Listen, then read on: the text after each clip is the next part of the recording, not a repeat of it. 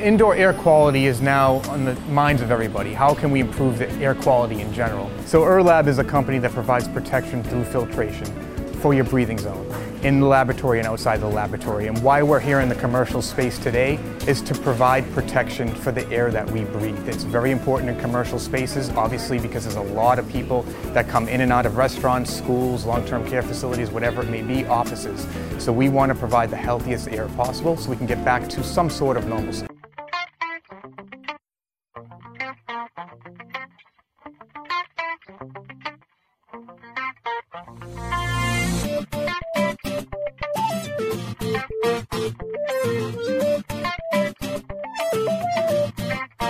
Good afternoon, and welcome to the Healthy Indoors Live Show. I'm your host, Bob Krell. Uh, and sorry to keep those of you waiting to see the stream start at 1 p.m. Uh, waiting for six minutes. We had a little bit of an audio glitch here uh, with Zoom in the back end of the show. So anyway, we're here.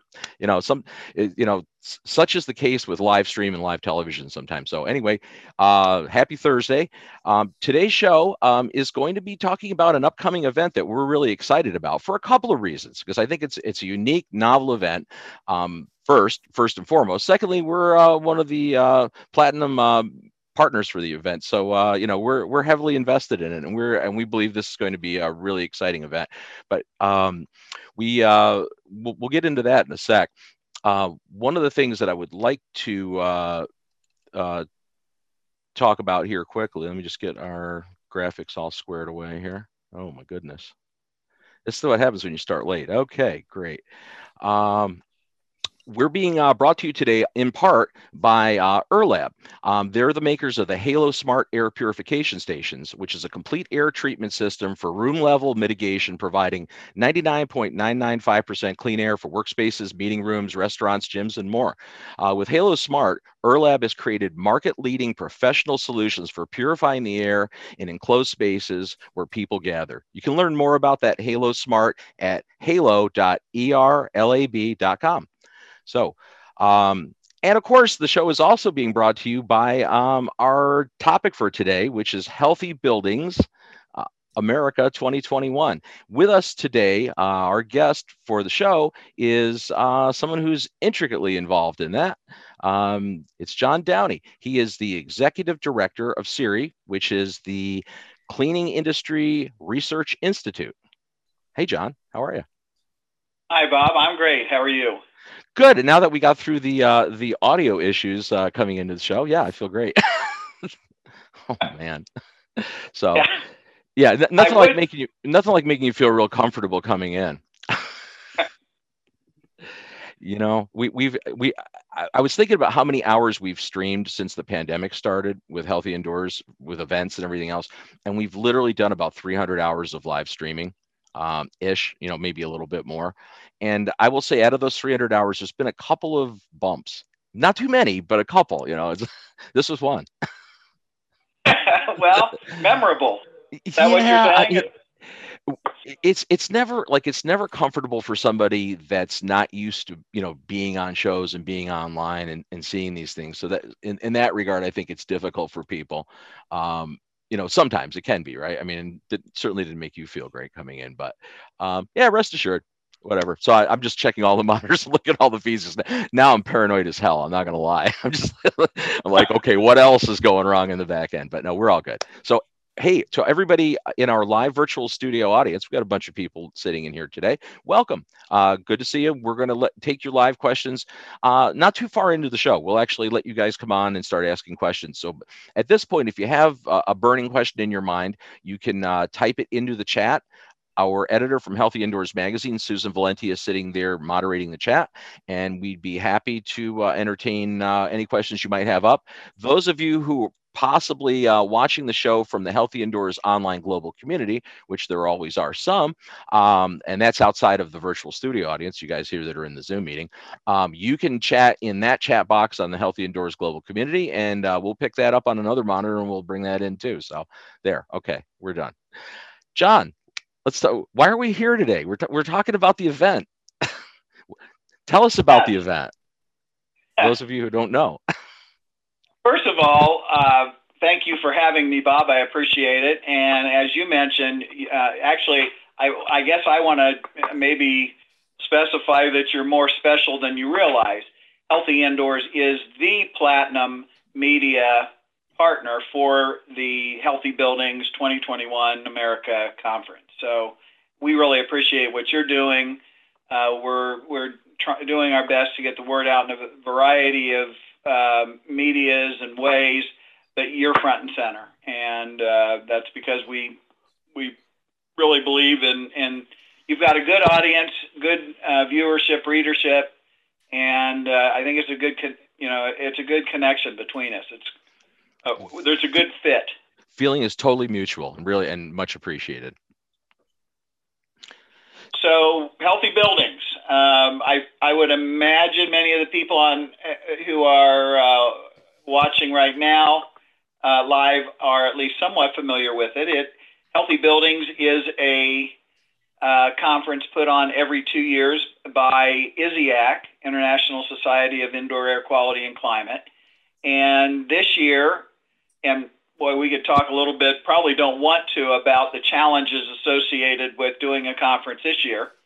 Uh, but this year, CIRI, the Cleaning Industry Research Institute, which is the organization organization I'm the uh, executive director of, is the host organization, and we're holding it live in person, God willing, we're determined, in uh, Honolulu, Hawaii on November 9th, 10th, and 11th. Okay, and I'm going to put a graphic up for you on that. There we go. Um, and again, this is uh, this is a this is a 16th annual Healthy Buildings event, or not annual, 16th of time this this event's been held. But this one, why does this differ so much? Because this this is a little bit of a different focus for ISIAQ, is it not? Very much so, and uh, I think it's kind of a different focus for the industry. I mean, what makes the difference it different is that it is truly a focused research to practice, and I'd like to say also practice to research conference.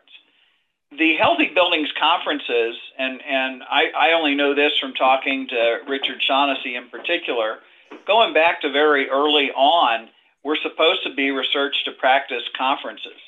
But my understanding is they just never really developed that way. And while they were, you know, the the the talk was that it would would involve practitioners in significant ways, it really didn't happen. What's different is that CIRI is we're not exclusively, but we're primarily a practitioner-based organization.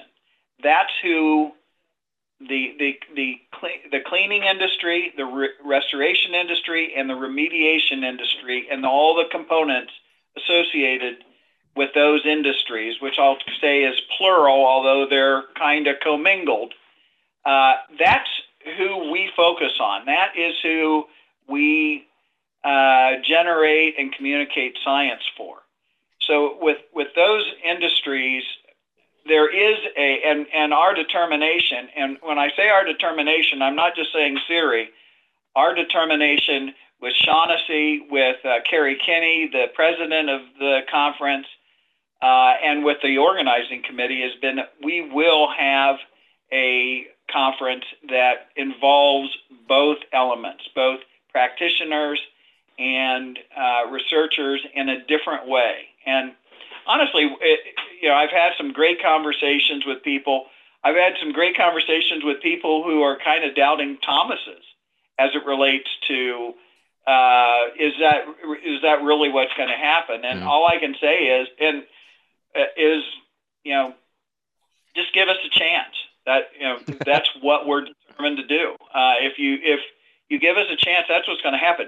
Is it going to be? In, in my opinion, it is not going to be the the the end of it. It's really the beginning of it, mm-hmm. of a different relationship. And it, the other thing is, is it going to involve all the researchers there? Is it all the all the 300 and and more than 300 uh, uh, presentations, both oral and uh, poster? Of course not. Uh, but it's going to be what's featured. And, you know, ISIAQ, and I've learned so much about ISIAQ in the last, it's now been two years since I began this quest. uh, and we're down to 90 days or just about. Um, you know, the the uh, I lost my train of thought. you know, it it, it, hap- it happens. Uh, you know, and, and I'm I'm not going to say it's age related, but you know, it could be. But I resemble that remark. well, yeah, uh, yeah.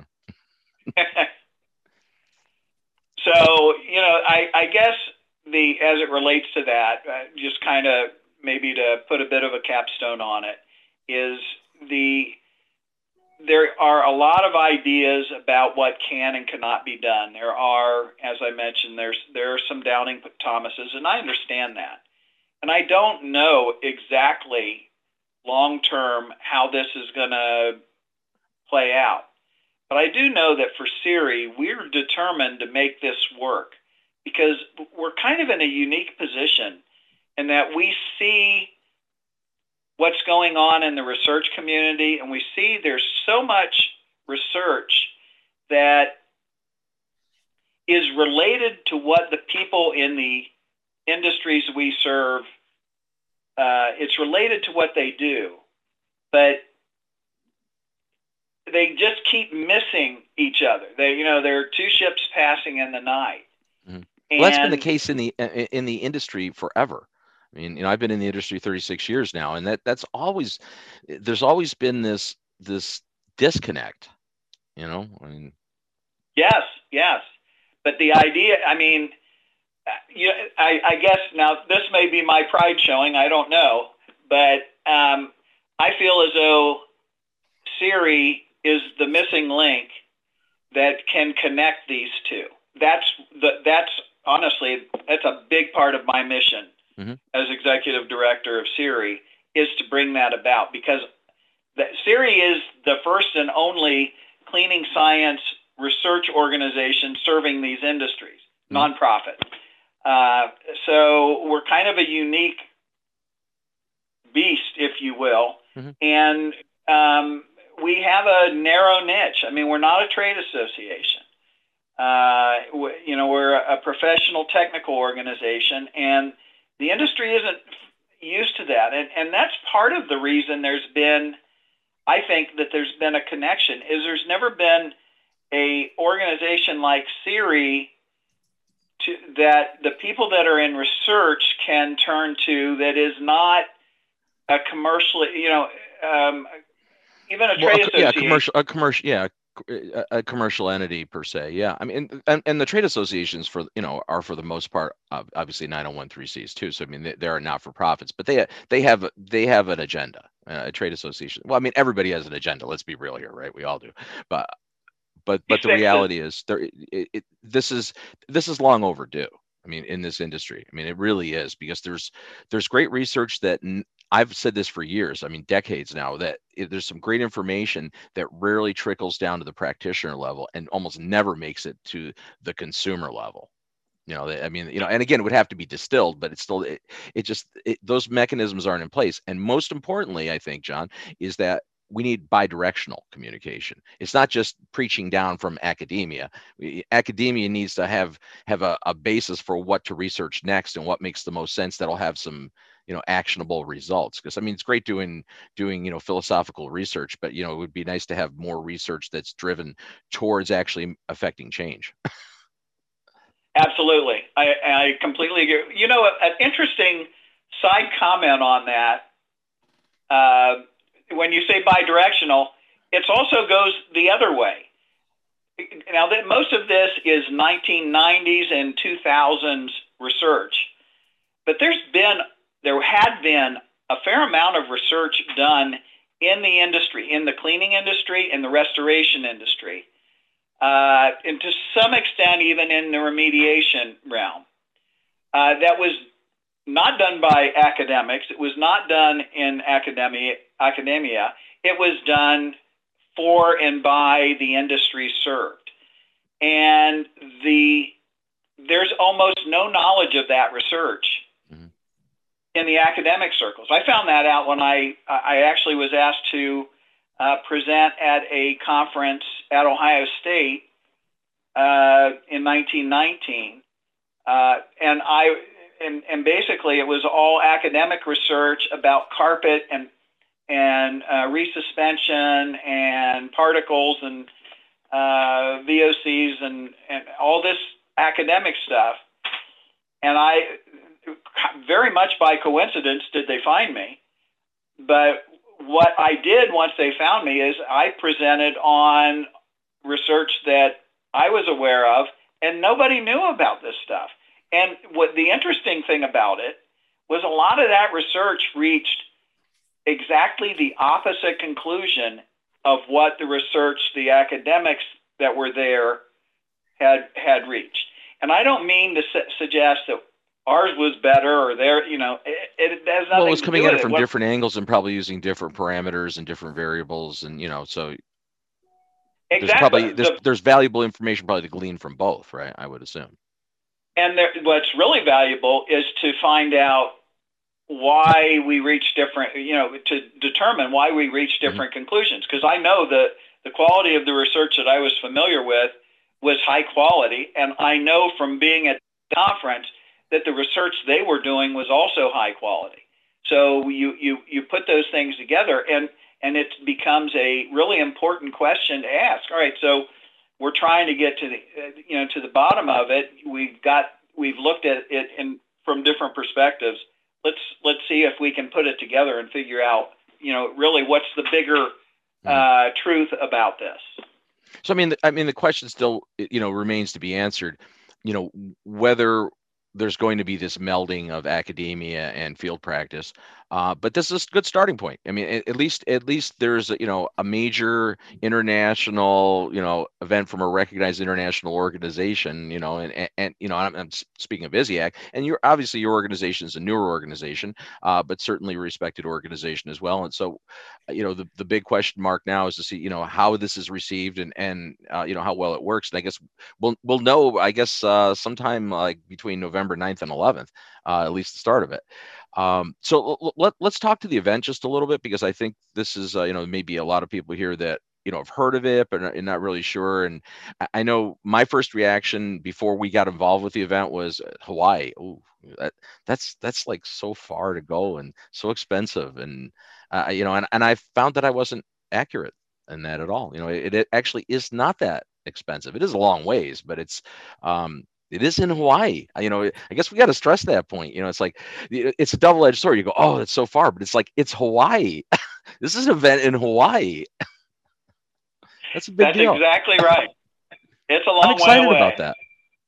and you know, and and not it, it's Hawaii, but it's Hawaii, and we're all itching to get out. I mean, uh, we closed the uh, abs- uh, abstract uh, several weeks abstract submission process and sent out uh, notifications on abstracts for both uh, oral and uh, poster presentations uh, what about 10 days ago, I think. Uh, actually, the we were supposed to hear back from people um, just Tuesday by Tuesday, and the one of the things that we that was very interesting. Well, actually, related things are interesting. First of all, with COVID, there's a lot of questions. I mean, there are there is a lot of uncertainty, especially with the Delta variant uh, about you know whether people can come, and that's one of the things we wanted to know. Can because this is to be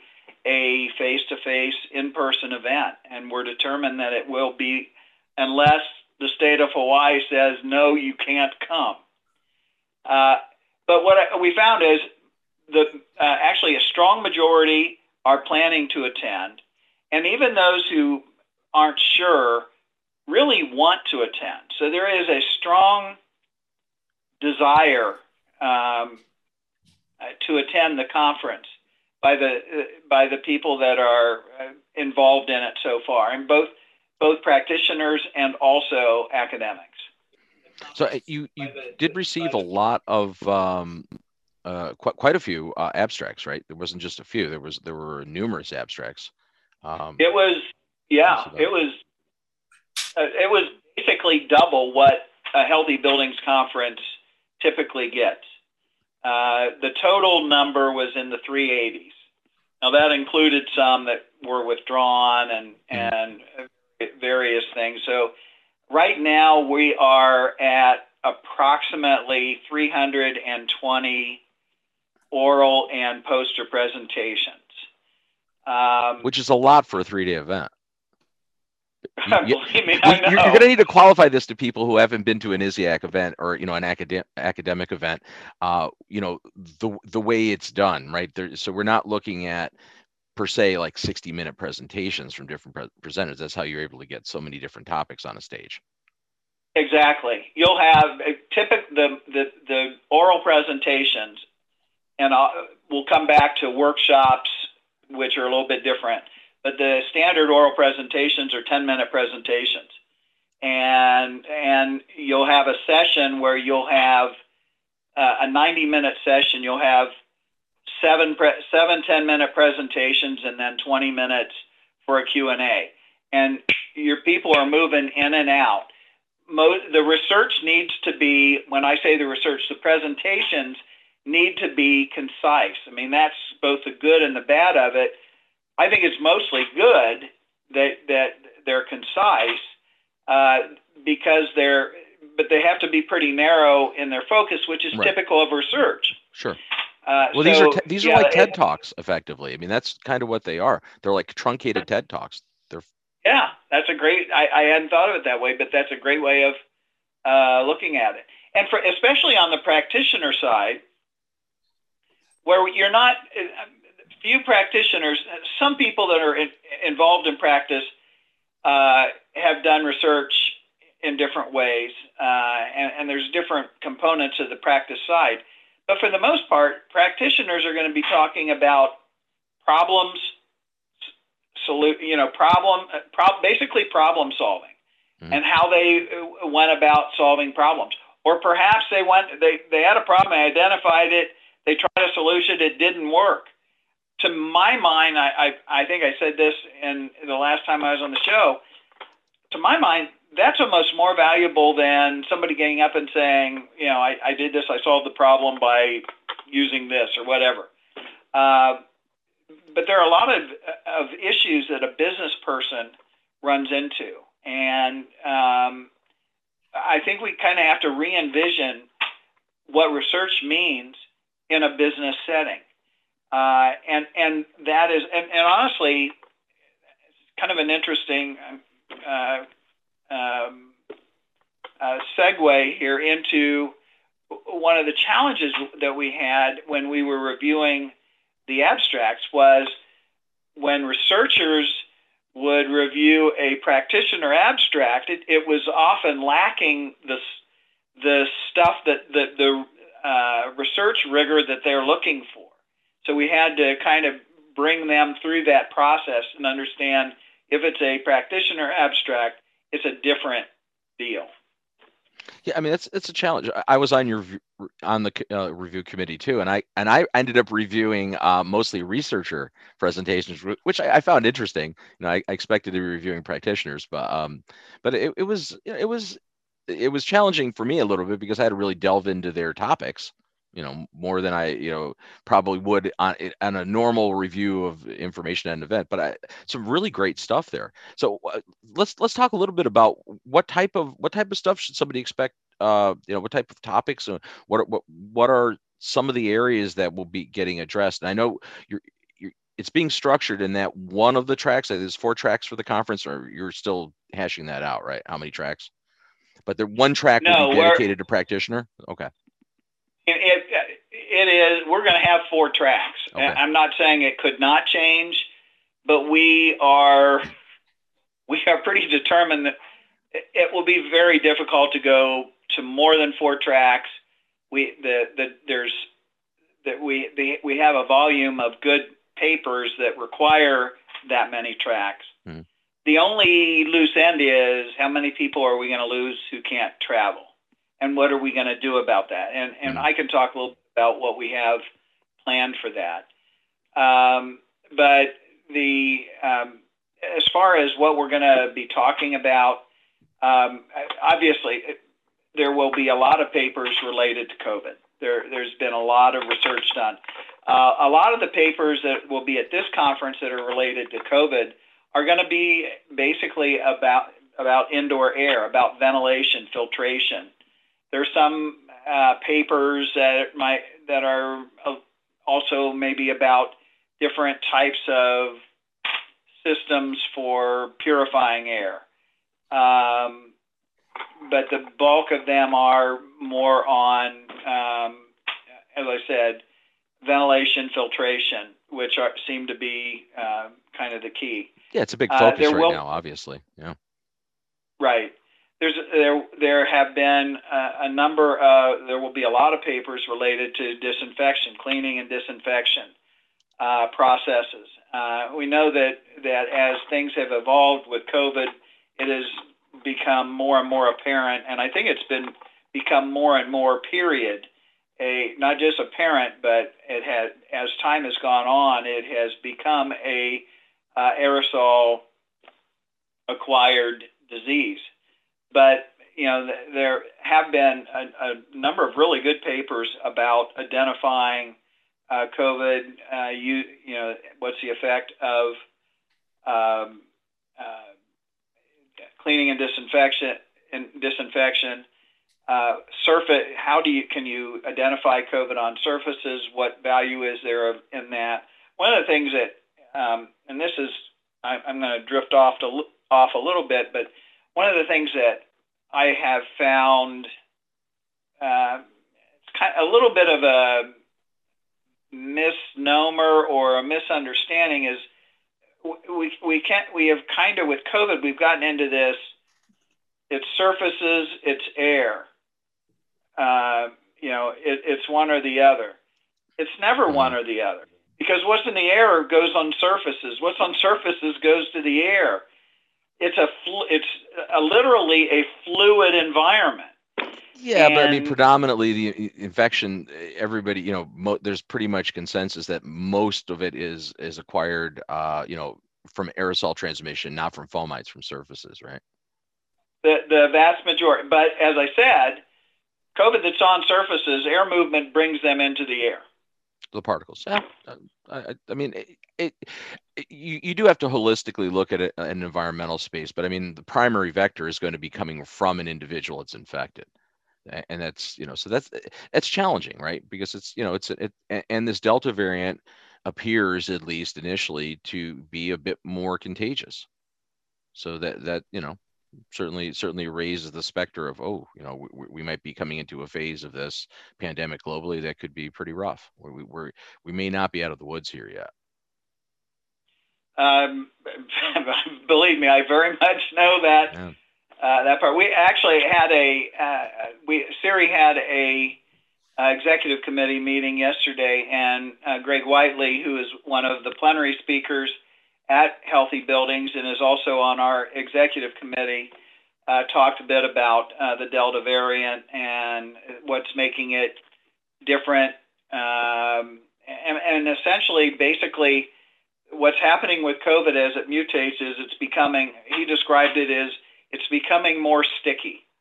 Uh, it's it's doing a better job of getting into uh, the lungs and sticking in the lungs and then reproducing. And uh, I don't know that we necessarily know how that relates to uh, severe sickness or mortality.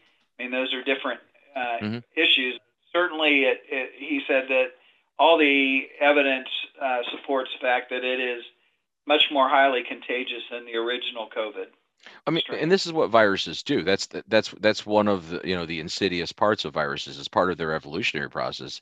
You know, is the longer they stay out in in the public, right? You know, or you know, out in the environment, the the more opportunity they have to re- create, re, uh, reinfect, and mutate you know so the, the exactly. longer it's around the, the more it's probably going to be modifying i do want to point out for uh, anyone in the uh, virtual studio audience or watching us on the uh, hi community uh, throw your quest- questions in there because we'd be happy to uh, take those for john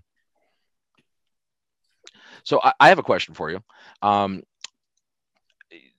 so the the abstracts have been selected. So you you know you've basically you have your your overall what your program is. Obviously some of it's i'm assuming there's still this is like a really complicated tetris game isn't it? Like to to move everybody around and get everything lined up in an actual schedule. Uh, I mean, it seems to me because I've been involved in conference planning over the years too for various associations, but but having these really tight multiple presentations, there's a lot of a lot of little pieces to move around and have this scheduled. So where are you guys at in that process? Just getting started, and that and and really we can't get started until we know who we have, and then and then you start piecing it together. But we will be well, you know, you have 90 minute sessions, and we will within each 90 minute section session you'll have four tracks, and each 90 sec- minute session and a track will have uh, we will kind of put together related uh, related uh, talks, uh, related um, pieces. Uh, a lot of times we're going to, uh, if they're related and, in what they're talking about, but we can put maybe three or four uh, practitioner talks with three or four researcher talks.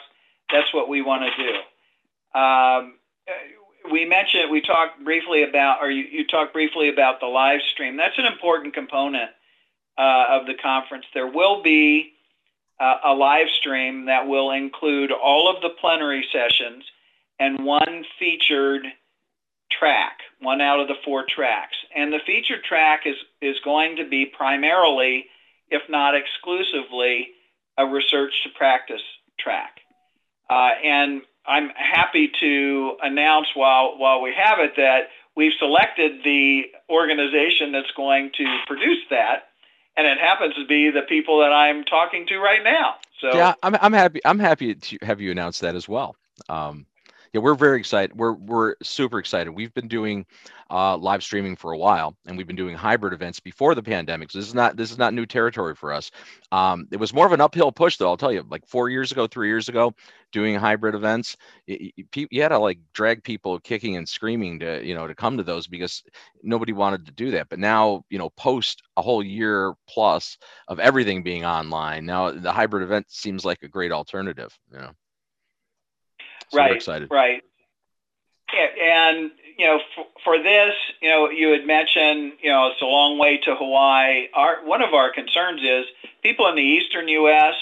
You're still, and actually even more so when we started, but still, still even now, uh, it's still hurricane season. So for those people to make a, a commitment to go to Hawaii, uh, that they may have to break if a late hurricane comes in Oh, for practitioners. Uh, that could be could be doing doing the storm chasing. Yeah, yeah, that's true. That's a valid point. Right. I mean, so uh, we wanted to have an option uh, for, especially for those people feeling like there's going to be people that just don't feel comfortable leaving their businesses businesses uh, during that time. Uh, and uh, the other thing is, it, it enables us to focus this live stream on really what the, the, the purpose of the, the event is, which is research to practice. So it will be very much targeted that way. Um, I, I'm, I'm excited about that part of it. I'm even more excited about the face to face, and that's sure. you know that's important to us uh, because you you know it's kind of something you know we've talked about previously. It's the downside to a hybrid event or a virtual event you don't have the same interaction between sessions that you have uh, in in something that's live. So if you, you have something that's live and in person, uh, the people are there. You know, and and this is true. I mean, I, I think we've all experienced it if we have attended these things. Uh, an awful lot of the value of those conferences is not just the sessions; it's sure. the conversations and re- relationships developed between sessions at networking events, dinners. We're going to have a really cool dinner, by the way. Mm-hmm. Well, I mean, to that uh, end, I will tell you from the live stream standpoint, because again, this isn't our first clam bake here. Um, there will be some interaction. We, we will create some opportunities for online people during when when there's breaks in the actual live sessions. We'll create some networking opportunities online. And I know it does. It's not the same, but it, it, it's you know it's not going to just be blank airspace, and, and that's the other thing. Is like our envisionment will be producing a, a, live show that goes all day long every day. And some of those those uh, breaks where you would have lunch live in hawaii or you know we're at lunch we'll we'll actually have opportunities for people on the online audience to network and speak and do things so. So it, it, it it'll it'll be nice. I trust me. We're excited we're excited for it. I do trust you. I'm excited to have you doing it. And uh, so that will be yeah, the one thing is like you know, I, I, the, the only thing I dread a little bit is is packing up our entire production and flying it to Hawaii. Um, because we've we've done a lot of events where we drive it in a trailer and stuff, but it's it's it's a little scarier to stick it in flight cases and put it on planes. But you know, we got it. You got to do what you got to do, right? Gotta do what you got to do, and it's Hawaii. I, I have to bring that point too. It's like, you know, it's not a bad thing.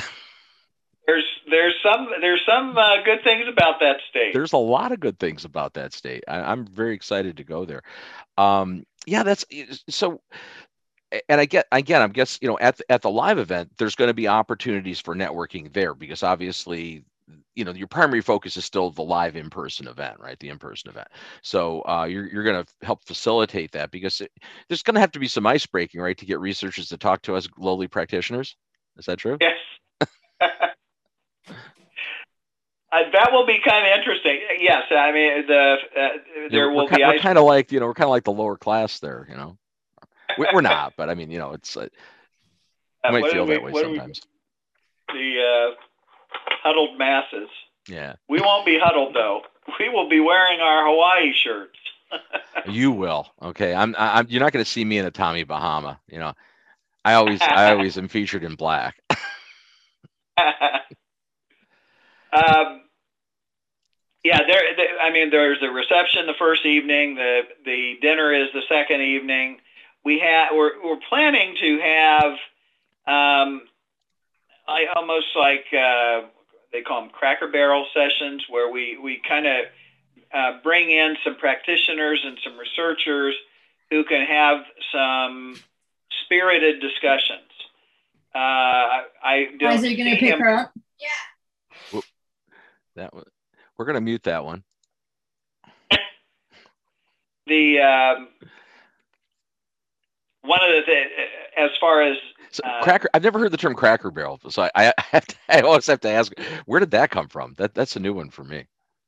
Maybe I'm thinking of the wrong name, but basically, it's kind of um, something where a as an example, a practitioner will bring up a a subject that might be that relates to research to practice and what is needed from a practitioner perspective, challenge those from the research uh, standpoint to address it. And then they will address it, and you kind of have a semi debate or discussion about it, and then you reverse it and the researchers talk about their needs and and uh, and how and and perhaps how what some things they'd like to see from practitioners that would help them to uh, make their research more relevant uh, and uh, for people in the industry.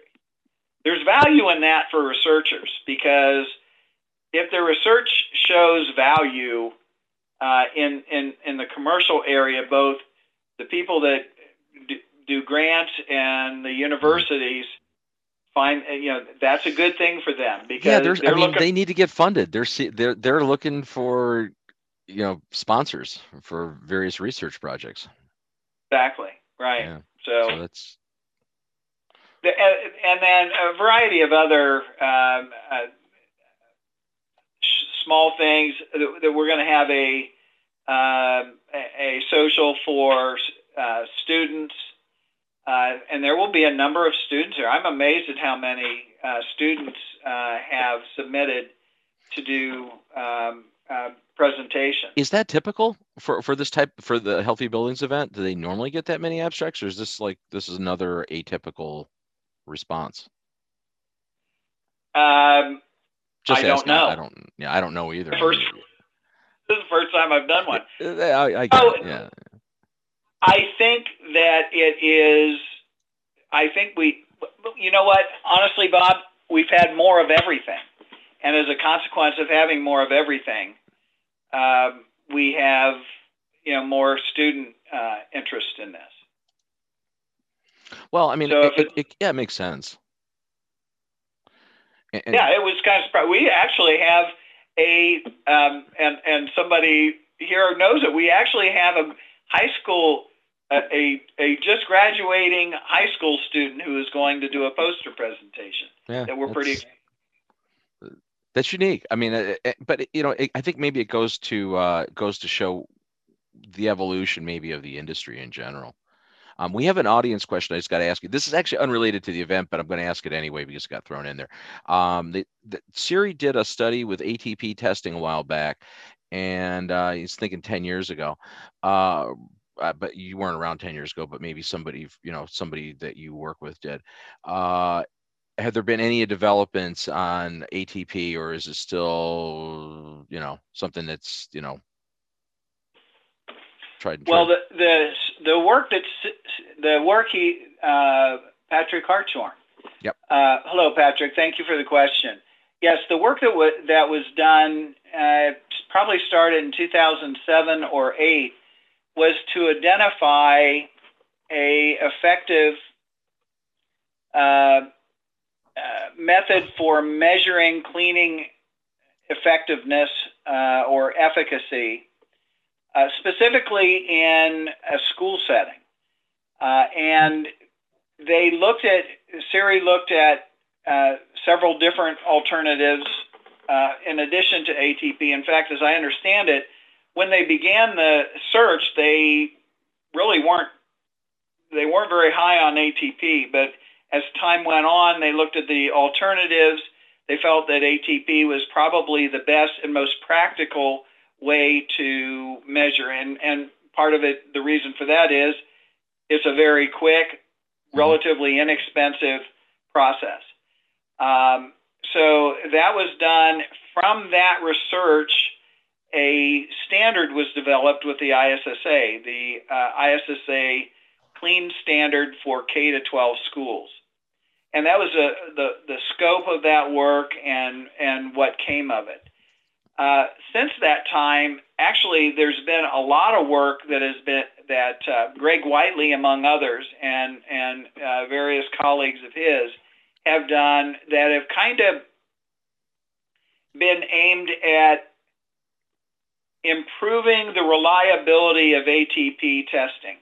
Uh, there, there, there are lots of uh, things with ATP that are potentially uh, problematic. First of all, you've got three or four different companies, right? Uh, three or four and, different devices, and then and the numbers between the different technologies. You, you can't take, you know, uh, I'm not even going to say their name brands, but you know the different ones, the numbers are not the same. They're they're, right. they're with the numbers are only relative to that device and that technology and that type of swab you're using. Exactly. You've got they're speaking different languages. Totally. So one thing that Whiteley has done, it's not the only thing he's done, uh, but I think it, it was, um, and this was published in CIRI's publication a couple years ago is uh, he developed, he and colleagues have developed an algorithm to try to bring about some conformity to, uh, between those so that this number with this device is relatively equivalent to this number with this device. Mm, good luck with that. Uh, I, am gonna let, I'm gonna let Patrick. Do you do you have a follow up on this that you you want to throw in?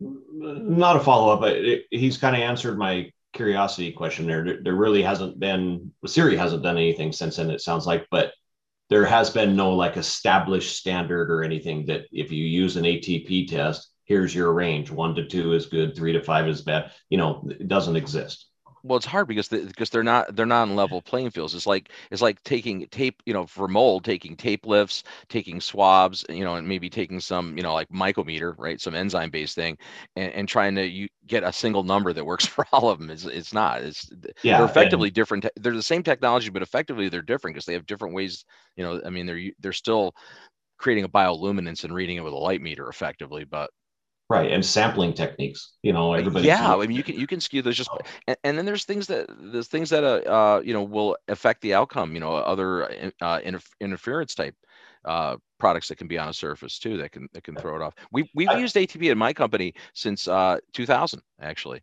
Um, I, I was mostly curious because it the, the term ATP kind of disappeared there for a while in my world, and then all of a sudden, the last six, seven, eight months, it's showing up. You know, contractors are using it to say, "I did a great job," and it's it seems to be coming back.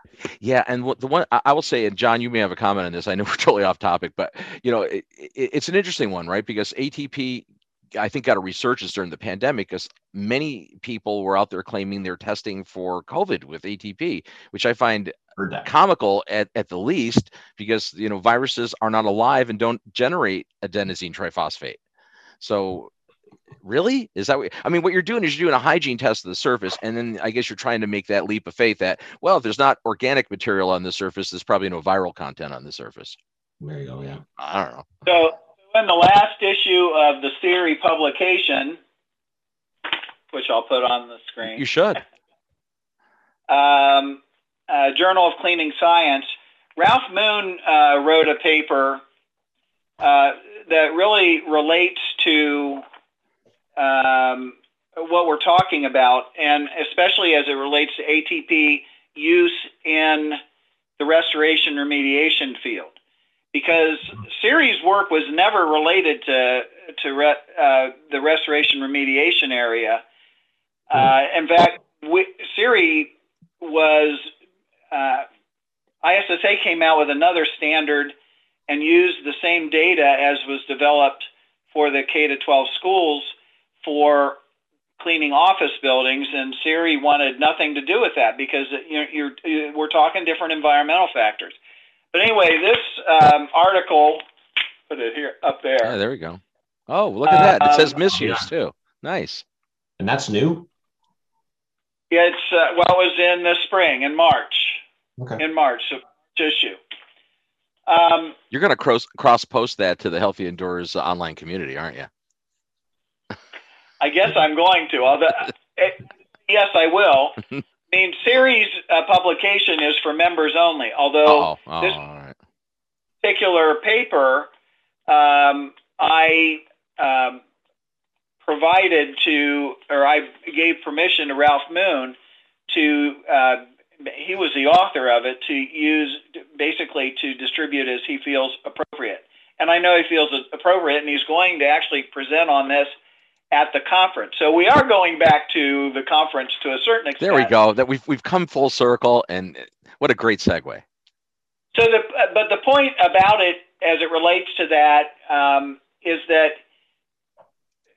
the what he pointed out is all the variables involved in those type situations, restoration, remediation situations, and all the variables Patrick, you were talking about testing methodologies and things like that. Well, he goes through all that stuff and and uh, uh, other variables, surfaces. There's a huge there's huge variability from surface to surface. Some surfaces are appropriate, others are not. Some well, are that's more, true with any uh, swab, uh, though. That's not just ATP. When you take a swab sample of anything, you know, if it's a deep fiber type thing, you're only getting the surface. You're not getting deep into the fiber. I mean, right. So yeah, those are physical limitations. It, it's interesting. I, I mean, it, it, kind of what it should do with all of us is make, keep us humble. You know mm-hmm. that we haven't got it all figured out. It's it it also, in my opinion, it it shows that the people that that take their profession seriously, mm-hmm. the ones that are going to be able to use something like ATP mm-hmm. appropriately, and um, and those who don't, uh, unfortunately, end up giving it a bad name. It happened before; it will happen again. Well, like like eh, like any technology, it has its limitations, right? I mean, and it's predominantly, I mean, I would say almost exclusively, it's for verifying post cleaning and the hygienic condition of a surface after cleaning. ATP is not to go in and doing front end diagnostics. You know, do you have mold in a building and people say they use ATP for that? That's absurd. That's not what it. That's not what that technology is for. It's just to exactly. tell you whether you have an organic material load on a surface. That's all. It's that's what it does. It's good. All it. it does. It's right. It, it, I mean, you know, honest God, from the first time we saw that technology back in 2000, we grabbed it and we were using it in the remediation industry in the early days.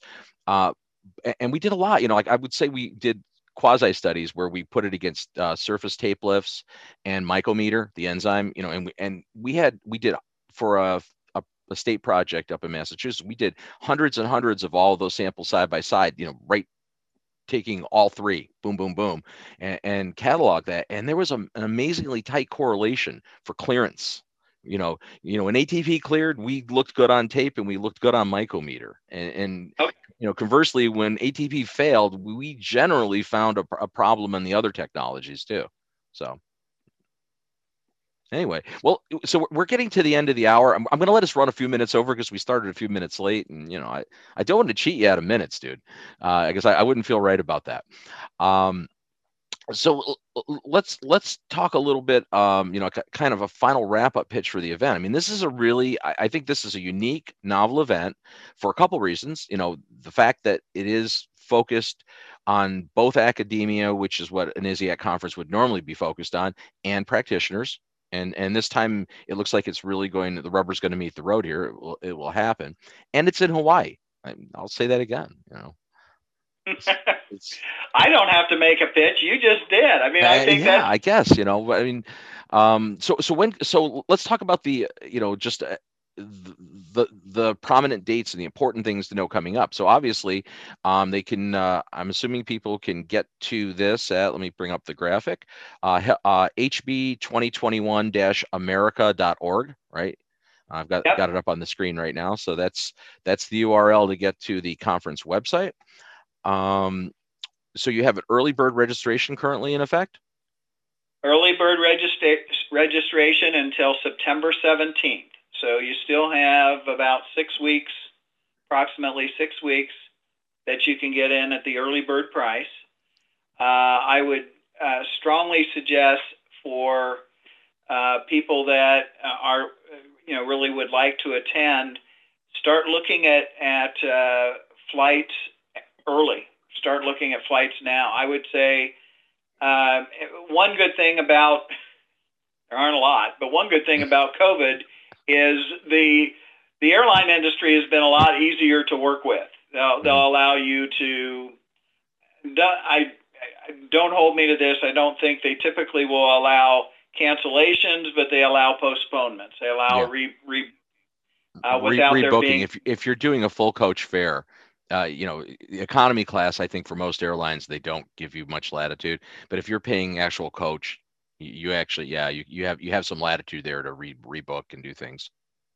Yeah you so you have uh, things that you can do there. You know depending on where you are um, you know the it you know i would say certainly in the midwest uh, a lot of airports you're looking at six to seven hundred dollars for a flight which isn't unreasonable. Um, the uh, I think on from the East Coast, it's somewhat more expensive, but I, again, it depends on uh, where you're you're traveling from. I mean, from gotta, Syracuse, it's like three thousand dollars plus your firstborn child. But the, the, we we have the, the worst airfare prices in, on the planet here. Uh, it's not quite that bad, but it, it, it's you know we're already looking at uh, coming out of a different city just because Syracuse is notoriously high for everything. Yeah. Um, yeah, I understand. Some cities, but, but yeah, like I mean, we, we, we, were looking into it. Honestly, uh, most most of the airfare, you're still in that seven hundred, six, seven hundred dollar range. You know, you can still get from the East Coast, so that that's not bad. I mean, this is, but like like you mentioned, those prices aren't going to go down as we get closer toward the travel season to Hawaii. Prices will go up. And yeah, you have a block. Yeah, you have a block will. of hotel rooms and uh, available, but and, and uh, an incredible price at uh, the uh, for the it's like $149, which, uh, if you know anything about uh, Hawaii prices, it's, uh, I mean, originally we actually were at 199 and thought that was a great price. And then we were able to get it down to 149. It really is 149 uh, now? I, I didn't even look at it recently. Yeah, it's okay, 149.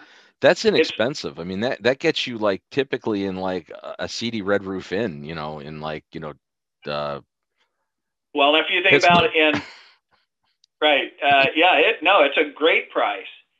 Uh, so that's I think that's an important part. I see Vic is asked about what's your bottom, what's the bottom line? What is it going to cost you?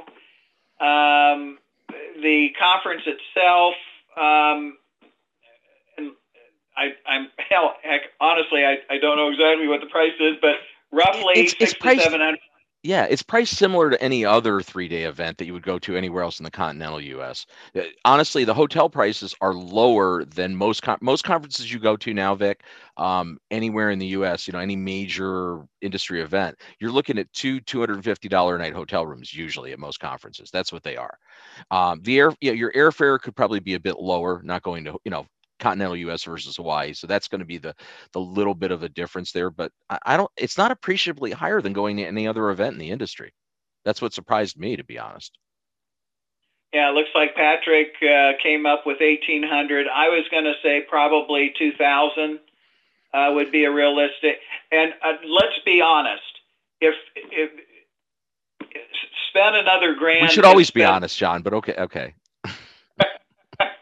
Uh, don't just you know if you're going to Hawaii, enjoy it. Uh, Yeah, so I mean, at it's an opportunity to stay there a little bit longer. I, I mean, I, I really wouldn't leave on uh on was it Friday the event? No, it's Tuesday, Wednesday, Thursday. So I mean, you're really not going to fly back out Thursday night, right?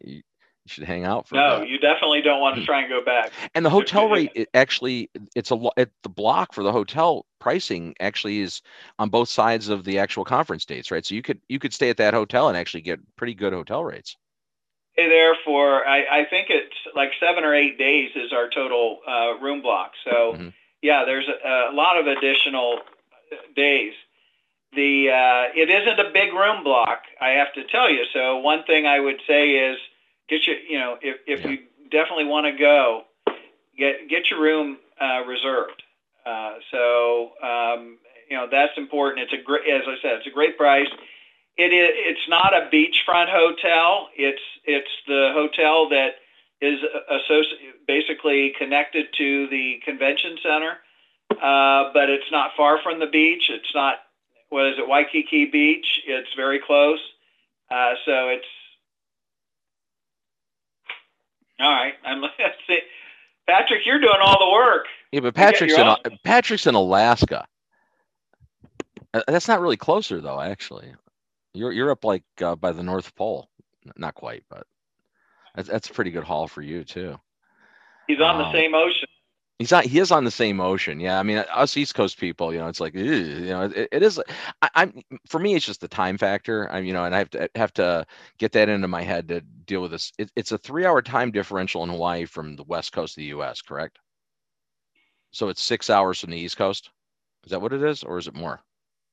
It's six, from the east coast, from Eastern time to Hawaiian time is at least six hours. It may Maybe be might be more, right? I I should think- know this. too. I, and I used to, but I don't so really you, now. you will you will get jet lagged a little. There's no question about that. You know, it's like flying over to Europe. I mean, you you, you do have, you know, I mean, these are factors. That's why you should stay a little longer. Absolutely. I mean, um, there aren't a lot. There, it's a unique place. Uh, interesting uh, fact. I don't know if anybody realizes this, other than me and everybody I tell, that um, Hawaii is the most remote place on the planet. There is no more remote location. It's further than any place to nowhere. Really? Yeah. Oh. The the most remote place on the planet.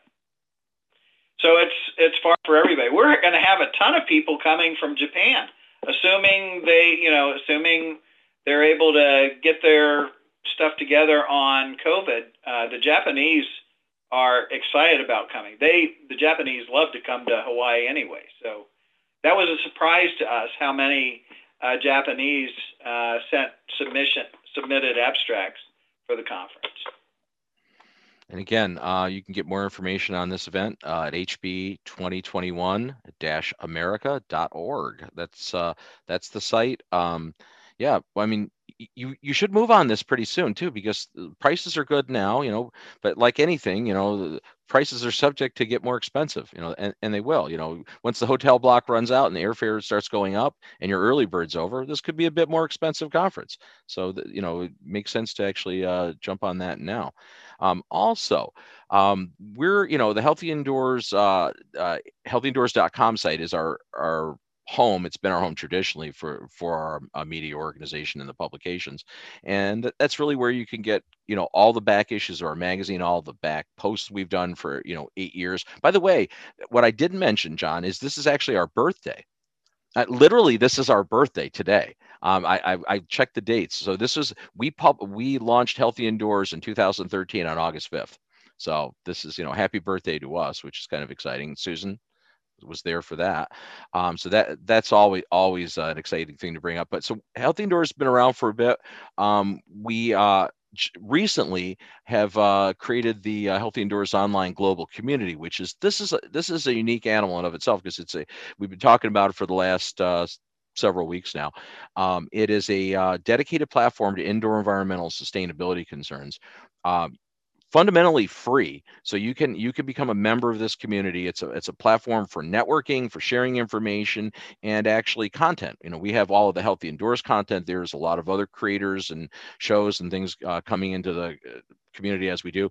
And uh, of course uh, i guess the one thing i should mention right john i guess i can plug this now is uh, the uh, the healthy buildings america event is going to stream to the healthy indoors online global community. So in, if, if you are an online participant you'll be streaming to a a gated area in the community, that's where we'd be watching it.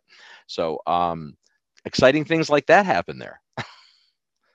we're, we're, we're, we're very happy to, you know, to bring this premier international event in, into the community. And I think, uh, you know, it's a win-win for all of us. I mean, it's, it's, it's great. I, um, again, this is a, this is a place where you can obviously do you know see events uh, but more importantly you can network with other like-minded people or even different-minded people from around the planet in the various silos of the ieq and indoor environmental industries. Um, so and there's a lot of silos are there not john. There are there those. are number of silos. And it's but but that's really important because if, if you're able to make contacts with people that are coming from a different perspective from a different part of the industry that makes you and, and can develop those relationships and learn from them and them from you, you become more valuable. Whether you're a consultant, contractor, an educator, whatever it would be. Mm-hmm. Yeah, this is so we're, we're we're super excited about this event. I think it's a great opportunity. We certainly encourage everybody in our listening audience uh, to uh, consider uh, consider going to this event because I, I think it's going to be unique and beneficial. I think uh, I, I suspect everybody that goes there is going to find it was a valuable experience, and it's in Hawaii. you, Did you, you mention that too many times, you know. So we're we're we're, we're at the uh, at the witching hour now. Um, John, thanks so very much for joining us this week. Um, it's uh, you know we had, had, a little bumpy start with the audio, but we figured it out. Um, your telephone worked just fine, by the way. Excellent, excellent. Uh, you're the first guest actually that we've ever done on the show with a telephone uh, connection, other than Richard Shaughnessy. I think when we were on the last time, he like he linked in with the telephone. Oh, that's right. Yeah, Richard. He was he was only on my phone, as I recall it. Yeah, he yeah, you know technology is maybe a little slower in certain parts of the country. Uh, so, so with that, I guess uh, uh, thanks again to uh, John Downey. He's the executive director of CIRI, the Cleaning Industry Research Institute, uh, who is the host for the uh, upcoming uh, Healthy Buildings America 2021 event.